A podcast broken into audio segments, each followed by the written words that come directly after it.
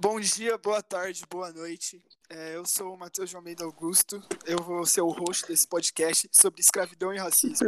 E hoje estamos com o Henrique Verchai. Então, e aí, gente? Matheus Portioli. Opa, tudo bem? Amanda Moniz. Oi, oi. E Isabela Mayumi. Oi, gente. Legal.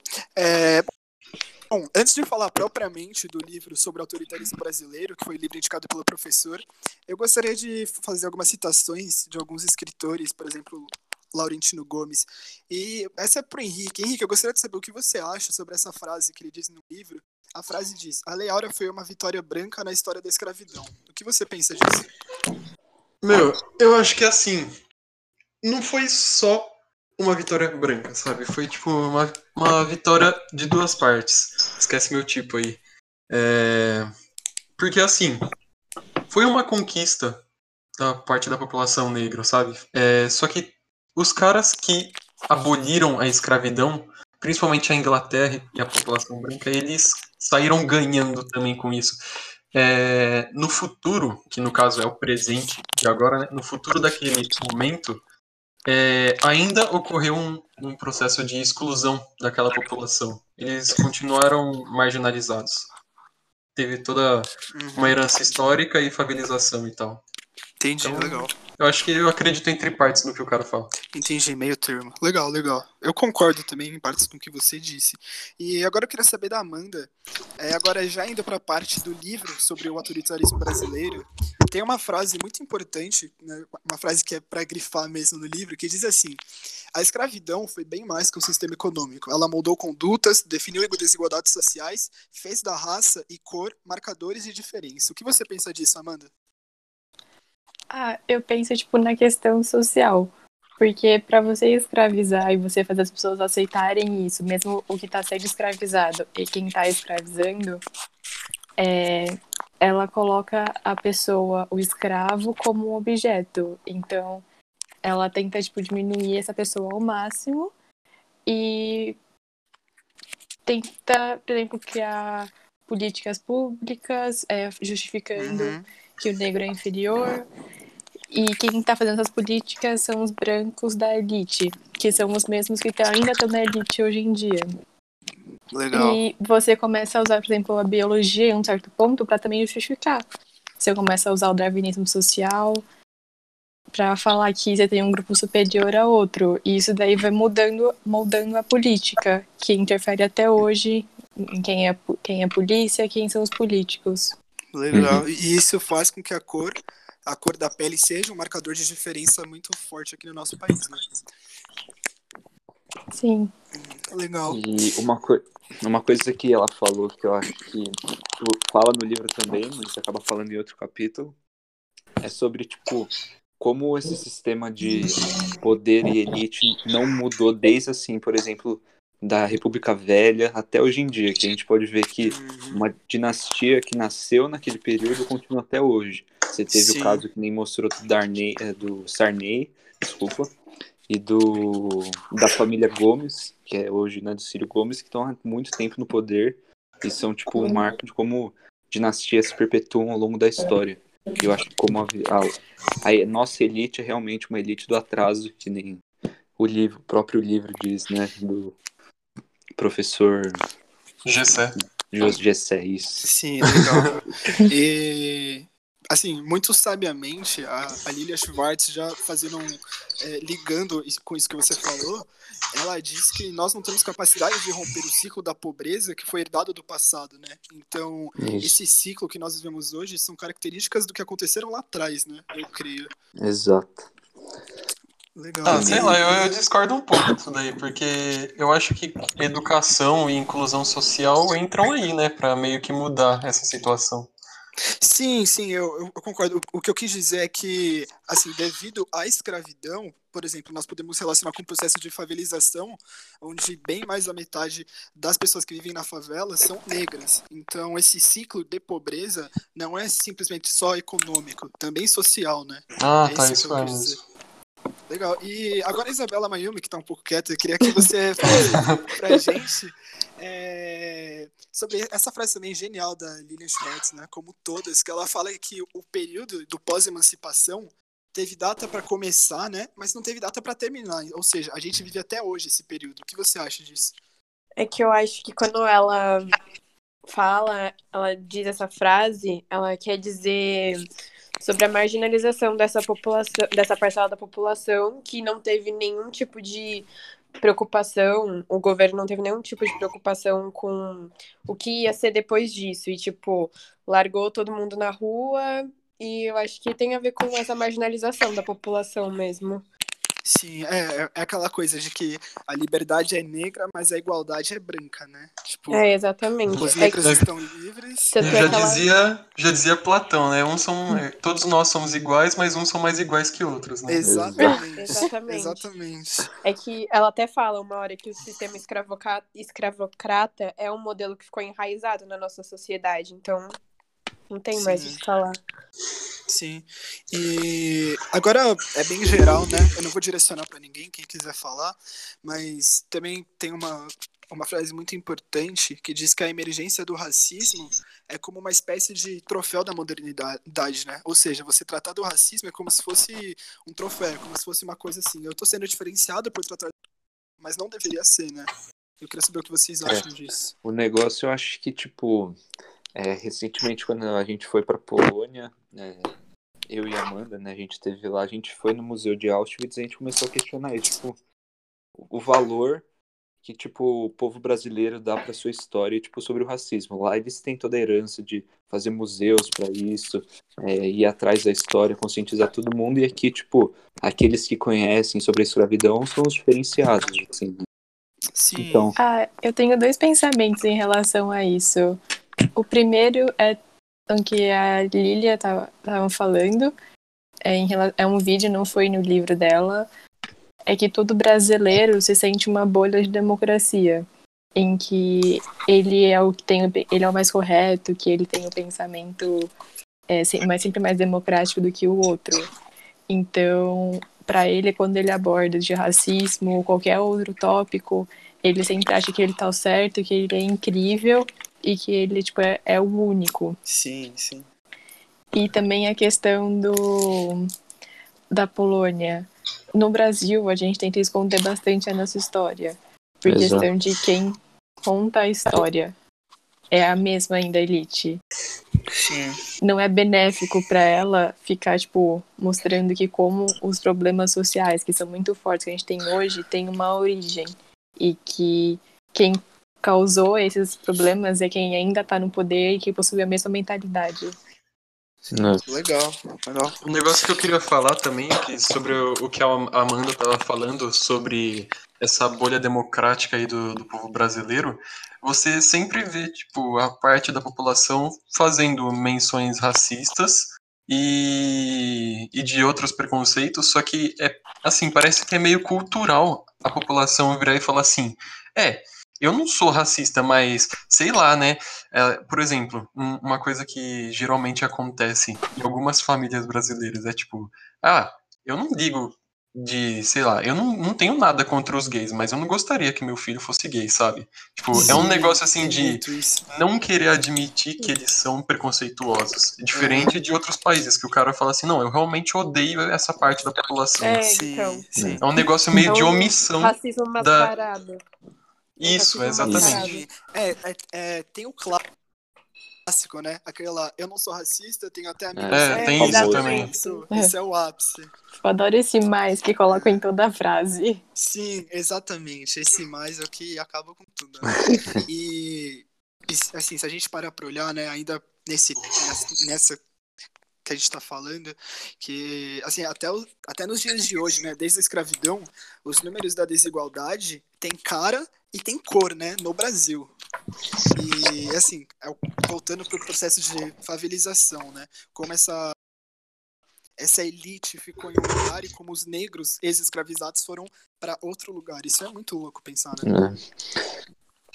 É. é que quando teve o processo, né, tipo, da Lei Áurea, você não deu amparo nenhum, né? Você só falou, uhum. se vira, você tá por conta própria. Sim. E eu acho que foi o momento que o Brasil tinha a melhor chance de fazer um processo de divisão de terras, esqueci o nome. É, reforma. reforma agrária. Reforma agrária. Uhum. Mas ela preferia, às vezes, fornecer essa terra a imigrantes é, ou fazer grandes latifúndios do que deixar um negro e uma família é, ter, uma fa- ter uma fazenda à subsistência. Legal, eu concordo plenamente com o que você disse. Tudo Eu isso acho é fruto do, do- da escravidão, né? De como eles foram libertos. Não, imagina. Não, é, o ponto que eu ia falar, talvez um pouco no gancho aí, era sobre, tipo, o motivo do porquê chegou essa abolição, que é uma coisa também a ser uma vergonha até para nossa nação, e um dos motivos, talvez, do porquê que a nossa elite tenta ocultar esse fato é pelo, pelo fato do porquê que a gente, tipo, a gente aboliu a escravidão, foi mais por um fim econômico do que social. Foi mais de um, um meio de, ah, escravo não consome, do que um meio de exatamente. são Exatamente. pessoas. Então, tipo, talvez seja uma herança que seja um, um difícil de carregar. Também é até uma coisa que na formação da nossa história lá no começo da República, né, de começar a identificar heróis nacionais, nunca foi citado é, heróis que, tipo, lutaram, assim, pela escravidão tão Zumbi. fortemente. Sim, sim. E tentaram, bran... eh, tipo, europeizar, não sei se essa é uma palavra certa, essas Uhum. figuras, que nem Tiradentes, é, umas figuras que você consegue ver, não sei se tá outras, mas, enfim, deu Mas pra entender sempre o teve, sempre teve isso, meio que, tipo, branqui... Como é que é? Branquização. É, É, tipo, esbranquiçar, branquilização assim. é, da população. Tipo, vocês lembram que, que o, o Marcos falou até pra gente sobre Machado de Assis? É, ele, Uhum. tipo, tinha E gente faz que pouco considerava... tempo que descobriram que ele realmente era negro. É, Sim, e que sim. a É. população em si vai, tipo, que, é, que tem esse pensamento mais racista, fica, tipo, tentando trazer essa pessoa, que é, assim, obviamente, é um, é um autor muito consagrado, dizer que o cara era branco e, sei lá, meio que. Não sei explicar. Não, É, eu acho por que Você entendeu? é que Não, eu entendi, eu entendi. Eu Você acho que entendeu? O mesmo acontece com não só o Machado, mas como a própria Lila, ela cita o Lima Barreto, que eu acho Ah, Sim, tem isso Talvez também. é até maior ainda, porque o Machado é uma pessoa que, assim, se você pergunta pra alguém na rua quem é um dos dois, muito provavelmente ela não vai saber quem é nenhum dos dois. Por causa da nossa falta de cultura. Mas eu acho que, se você pergunta pra uma pessoa quem é Lima Barreto, a chance dela saber quem é é muito, é muito baixa. baixo. Eu, pessoalmente, nunca tinha ouvido falar até. É, isso realmente. Eu também falar. não. E ele é realmente um artista que, tipo, chegou e falou: Mano, eu tô vivendo na pele, que é quase impossível ser negro no meio acadêmico onde eu vivo. Que no caso foi no fim, ali no começo do século XX. E, tipo, eu acho que é uma figura né, para se carregar pra história. Tipo, mostrar como que é, mesmo depois do fim da escravidão. Sim, legal. E, bom, ainda tratando dessa situação do negro, eu queria redirecionar o debate para a parte da guerra racial que acontece no Brasil, né? Todos os dias. Guerra o quê? A guerra racial, né? Ah, tá. Que, que no Brasil, eh, essa guerra se refere ao genocídio de jovens negros. Né? Um jovem negro no Brasil tem, assim, em média, 2,5 vezes mais chances de morrer do que um jovem branco. É, para mim, isso é um, assim, é uma coisa surreal, é uma coisa absurda que não dá nem pra imaginar. O que vocês pensam a respeito? Ué, alguém quer começar? Ah, então eu vou. É, então, essa parte do livro me chamou muita atenção também, porque, tipo, eu não sei, ao mesmo tempo revela duas coisas, eu acho. O racismo extremo, por parte, talvez, é, de uma coisa que talvez você possa falar mesmo melhor sobre o que você vive Uhum. no dia a dia, sobre uma opressão que a gente não sente. Ela tá Sim. ali, tipo, é coercitiva, mas você não sente ela. Mas é, que ao mesmo tempo é um fardo histórico que eu acho que marginaliza toda essa população e faz, tipo, os números da periferia aumentar, o que aumenta a criminalidade, o que vai aumentar as mortes conse- consecutivamente. Eu acho que então são duas visão, visões que, não sei, me chamam bastante atenção. Eu acho que seria legal também, por um lado, é, você contar relatos seus, que eu acho que é interessante também. É, bom, é, para vocês que estão apenas ouvindo nós, não assistindo, eu que sou o host desse, desse podcast, eu sou um jovem negro e, bom, como citado pelo Matheus, eu já, eu já comentei na sala, eu já sofri vários várias coisas por conta da cor da minha pele. E uma delas foi que onde eu estava no centro de São Caetano, aqui, aqui na BC Paulista, né? Eu tava com um amigo meu, um amigo branco, e a polícia nos abordou.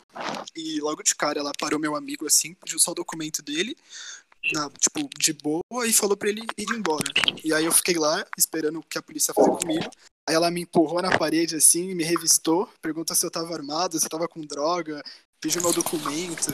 Tipo, o tratamento com ele foi muito diferente do tratamento comigo. E então, fazendo uma, uma ponte com esse genocídio que acontece com jovens negros, eu não fui morto ali na hora, mas tem muitos jovens que são. Entendeu? O que você tem a dizer pra gente, Henrique? Mano, eu penso que assim. Eu vou falar, ó, deixa eu tentar pensar.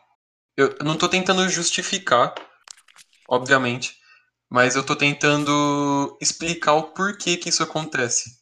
Sim.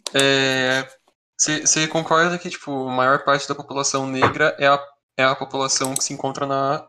Não, a, ao contrário. A maior parte da população na favela é, a, essa é uma população negra. Sim, sim, como já citado antes. Sim, já citado antes. É, o, tra o tratamento que a polícia tem com essa população vem por causa do treinamento deles. E vem, assim, de uma questão de generalização. Dizer que, por exemplo, o, o jovem negro, ele, a maioria deles é, é bandido ou sei lá, é um criminoso só pelo fato de estar em contato num, numa região periférica que é ma com maiores instabilidades, né? Tipo, sociais, que seriam os crimes. Eu acho. E, Ah, e daí, como se, tipo, ah, esse cara aí, ele convive com isso, logo ele é um. Ele convive com criminalidade, logo ele é um. E isso daí acaba gerando esse, esse, essas ações é, tipo, racistas. uma visão padronizada, né? É uma visão padronizada. Tem É. até, eu não sei se vocês já viram, mas é, atrás da. Assim, ó, eu acho que é na frente. Na verdade, é na frente. Tem uma. é, como é que é? Uma, tem uma, uma delegacia perto da nossa escola. Na frente Uhum. dela tem um muro com uma pichação enorme escrito APM é racista.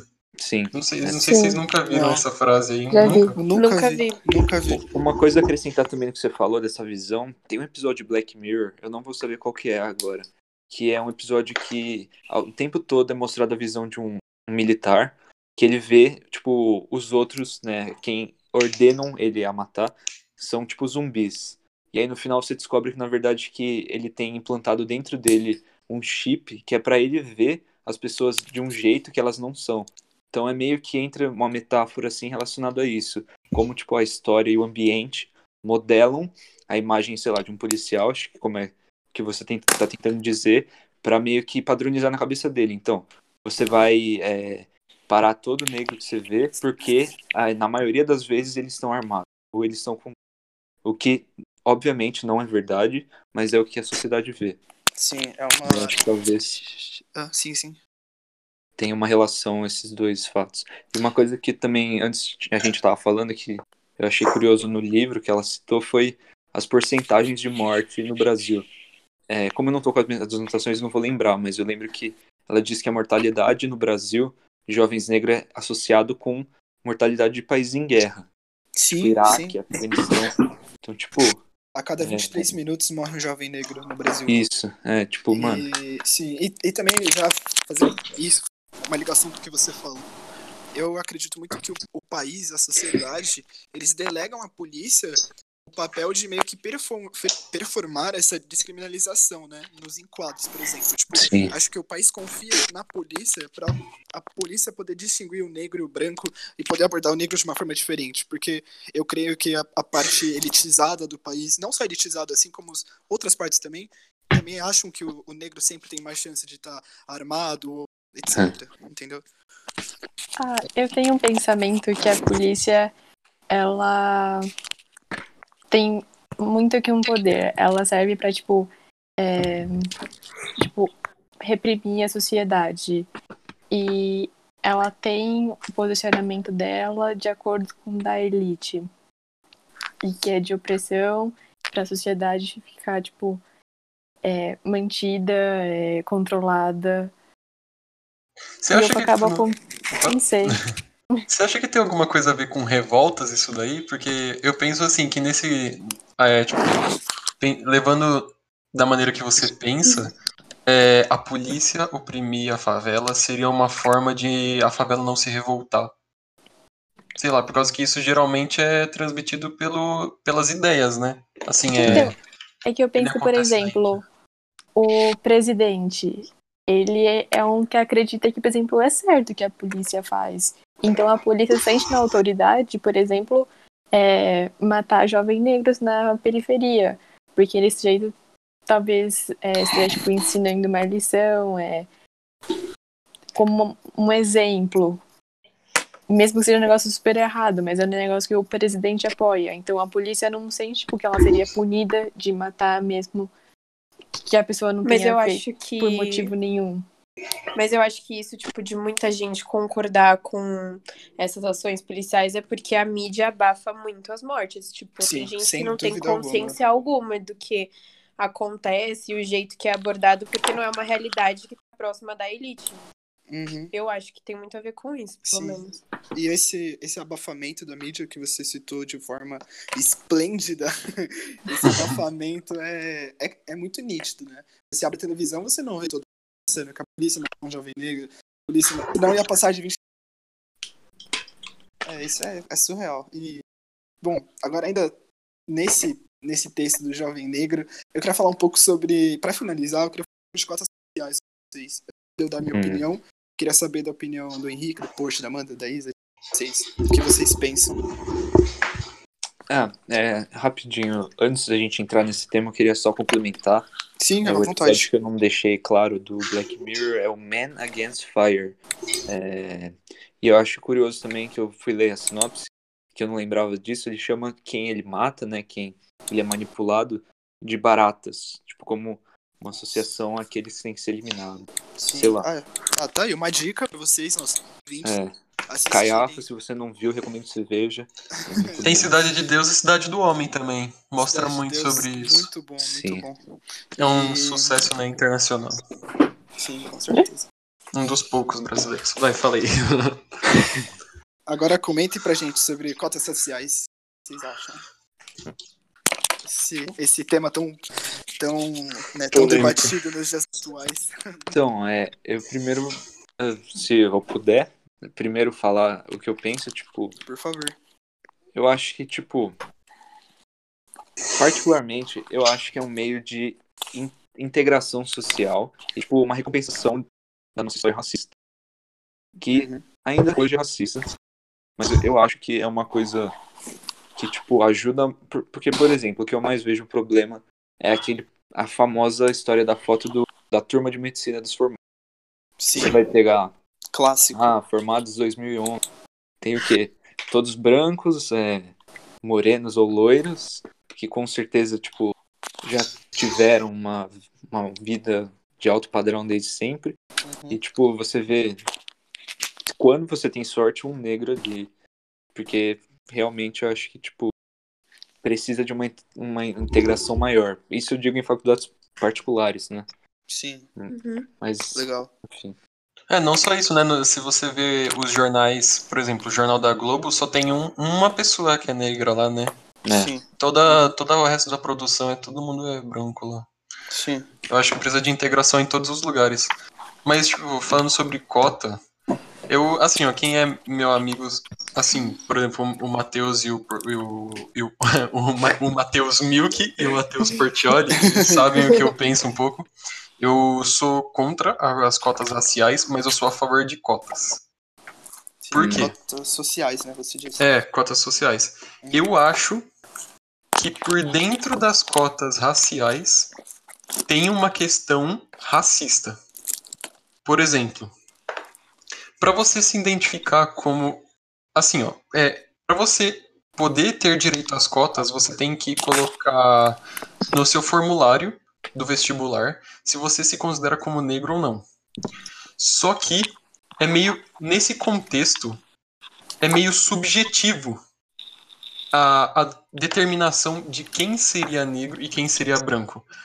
Por exemplo, se uma pessoa se considera negra e outra pessoa que também se considera negra chegar nessa pessoa e falar, cara, você não é negro, é, essa pessoa ela tem meio que uma negação sobre o direito de adquirir essas cotas. Uhum. Ah, Então, Um racismo dentro dela, né? é, tem um racismo dentro dela, porque assim, é meio contraditório, né? É um negócio que tenta combater, mas mesmo assim acaba propagando um pouco disso.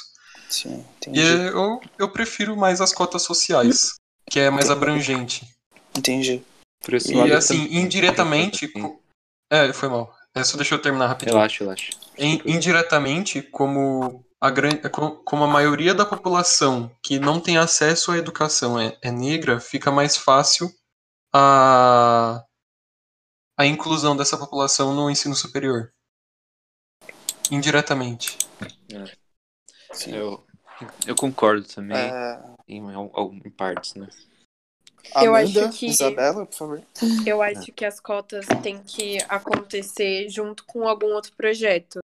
Tipo, tem que ser uma coisa de curto prazo, entendeu? Sim, Tem que acontecer junto com algum projeto de investimento em educação básica para poder exatamente. ter, todo mundo ter o mesmo direito. Sim, Então, eu sou a favor das cotas, desde que sejam, tipo, investidas em outras, outros meios também, entendeu? legal. Amanda, por favor. Ah, eu tenho muita dúvida em relação às cotas. Eu acho as raciais, eu acho que é importante ter pela questão de você sempre excluiu o negro do sistema. Você sempre tentou é, tirar e fingir que nunca existiu na nossa história. Você tem- sempre tipo, marginaliza tanto na questão espaço da geografia. Por exemplo, as favelas estão sempre na periferia. Uhum.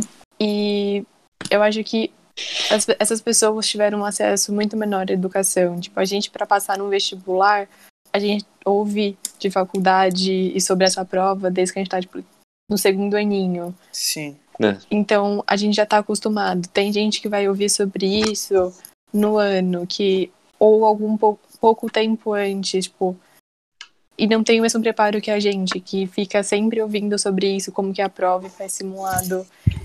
Eu acho que você fazer uma cota racial é importante, mas também, como a Isa falou, é você ter outras medidas. Eu gosto muito, por exemplo, do que a UFABC, a UFABC faz É, que ela tem cotas top. raciais, ela tem cotas para trans, que legal, É, que legal. ela tem tipo, bastante cotas. E É, que... Tem mais, Ah, agora não tenho certeza quais são, eu não vou falar para não falar alguma coisa errada. Mas eu acho que é importante ter as cotas raciais, pelo menos nesse momento, para você ter uma diversidade. Porque eu acho que você estudar e você só conviver com a mesma bolha que você, você vai continuar igual. Sim, É. sim. E mais um concordo. detalhezinho. A minha irmã faz o FABC e ela tava me falando um negócio que um professor dela tava falando numa aula. Ela faz BCH, que é bacharelado em humanidades. E ele tava falando que é importante ter cotas raciais, mas que não é só você dar essas cotas, é você colocar no currículo do das, das profissões, né? É, coisas com que as pessoas negras se identifiquem. Você não vai falar de uma história só branca, por exemplo. Você Exatamente. vai colocar outros protagonistas, você vai colocar movimentos na faculdade em que você tenha essa abrangência de todas as pessoas, movimentos é, coletivos para cada movimento, para você ter essa identificação. Legal. É, Agora. De... Posso? Ah, Ah, sim. não, Não, não, por, falei. por favor. É, o que eu ia complementar falando, quando ela tava falando de vestibulares era o negócio do Enem. É, que recentemente a gente fez simulado, mas eu tava vendo um vídeo que eu achei interessante. Eu não lembro de quem, nem quem Uhum. tinha falado, mas tipo assim, é, ele tava, era um aluno de escola pública e falou: Ah, é. Que tipo, você chega no segundo ano, assim, pra gente a gente vê as questões do Enem, normalmente a gente vê, ah, é uma prova mais fácil, né? Comparado à FUVEST, é menos conteudista, então vai favorecer Sim. aquele aluno de escola mas você vai pensar, mano, quem você acha que um aluno de escola pública vai ter ah, o psicológico pra fazer uma prova no Enem sem preparação nenhuma? Com certeza Então, não. tipo, se você considera o Enem como uma prova inclusiva e é uma das poucas do país, Eu acho que, na verdade, então Uhum. não tem provas inclusivas. Tá? ligado? Sim. É, é que eu acho que a FUVEST e a Unicamp, por exemplo, já são bem mais. Tipo, o Enem ainda é, mas eu acho que a FUVEST e a Unicamp conseguem ser mais. Dá, dá pra ver isso daí só pelo preço da Sim, sim. inscrição, Da inscrição. da É faculdade. É, eu, é, eu particularmente acho que as coisas são necessárias, ainda mais nos dias atuais, né? Eu acho que, assim, nós evoluímos o fato é, daquela época pra zero e hoje já tem, até nas faculdades particulares. É difícil, mas a gente consegue ver. Agora, por exemplo, tá, esse é o Jardim, essa é escola particular. Eu sou o único aluno negro da nossa sala. Só tem eu e mais dois alunos no terceiro ano inteiro. Então, isso pesa muito na hora de você estar um vestibular. Então, isso pesa muito na hora de você se comparar com a relação histórica que você tem, com o passado que, que, os- que você teve, né, com que você viveu. E esse, esse abandono do negro na sociedade, pós-emancipação, gerou um desfalque, assim, enorme, que até os dias de hoje reflete. Os médicos têm, advogados, engenheiros, eu falo essas coisas né? As que nós estamos Sim. ac- acostumados a falar. É, então, eu acho que assim, existe uma necessidade não só para ingressar o negro na faculdade, mas sim para, por exemplo, um negro que conseguir entrar na faculdade e consiga prestar a prova de OAB e consiga passar a se tornar um advogado. É. Não somente branco, etc. E, bom, para finalizar, a última, último comentário, que eu acho que todos aqui concordam, sobre o movimento negro, não só no Brasil, mas no mundo inteiro. Né? Tem extrema importância para tratar dessas pautas que nós falamos até agora nesse podcast. Creio que Qual todos foi? concordem com isso. Sobre o, sobre o movimento negro, não só no Aham. Brasil. Ah, sim. É, é, acho que é isso. É, alguém tem mais É, alguma coisa é. pra falar? Mais, mais algum comentário? Ah, eu acho que não. Eu acho Ah, que não. não. É, é que você acabou de falar movimento negro e eu Sim. acabei de pensar no movimento negro, negro feminista, Sim, sensacional. em que você, você tem, tipo, uma bela diferenciação é, dos outros movimentos feministas e você, por exemplo, tenta colocar qual que é mais importante, o feminismo ou a questão racial, você sempre vocês têm esse embate. Sim, sim. Então, é, eu acho né, que essa coisa de ter esse embate do que é mais importante, do que é menos importante, eu não acho certo. Eu acho que tudo é importante e nós temos que tratar como uma coisa só. Eu acho que não tem uma coisa mais importante que a outra. Machismo é mais importante do que racismo, racismo é mais importante do que machismo. Eu acho que tem que ser tratado como um problema que tem que ser resolvido. Eu penso dessa forma. Mas acho que ela quis dizer que as mulheres negras têm que lidar com dois problemas. Não, sim, O sim, sim. machismo na sociedade, além do racismo. Sim, sim. Não, é, que, é, assim, por favor. é que agora eu não consigo pensar em nenhum exemplo, mas tem aquela aquele, alguns momentos em que você tem um homem é, branco fa- é, realizando uma fala machista e racista com uma mulher negra. E você, Tipo, ela- às vezes. É, eu não sei Ela explicar acompanha direito dois agora. fardos, assim, né? Sim, sim, ela Eu, eu acompanha que dois assim, fardos. talvez não tenha tanta relação, mas eu lembro do aquilo que o Vicentini fala em alguma das aulas dele, que tipo, que nem a mulher islâmica, que ela carrega duas repressões sobre ela, do homem e a de Deus em cima do corpo dela. Do Deus não, né? Do, da religião deles, que seria Allah. o uso do véu em cima dela. Uhum. É um meio de do homem reprimir ela e da religião, Sim. em partes. Então ela, ela tem dois pesos, né, sobre ela. Exato. Bom, mais algum comentário? Ah, acho que agora não. Então, é isso. Gostaria de agradecer ouvintes, professor Caiafa e diretor, quem mais. E gostaria de agradecer olha, mano, é, pelo bate-papo. Creio que foi excelente. É isso. Bem, Valeu E aí. até valeu. Sim. Obrigada, Valeu, gente. Ô, Obrigadão. rapidão, travou só pra mim esse final?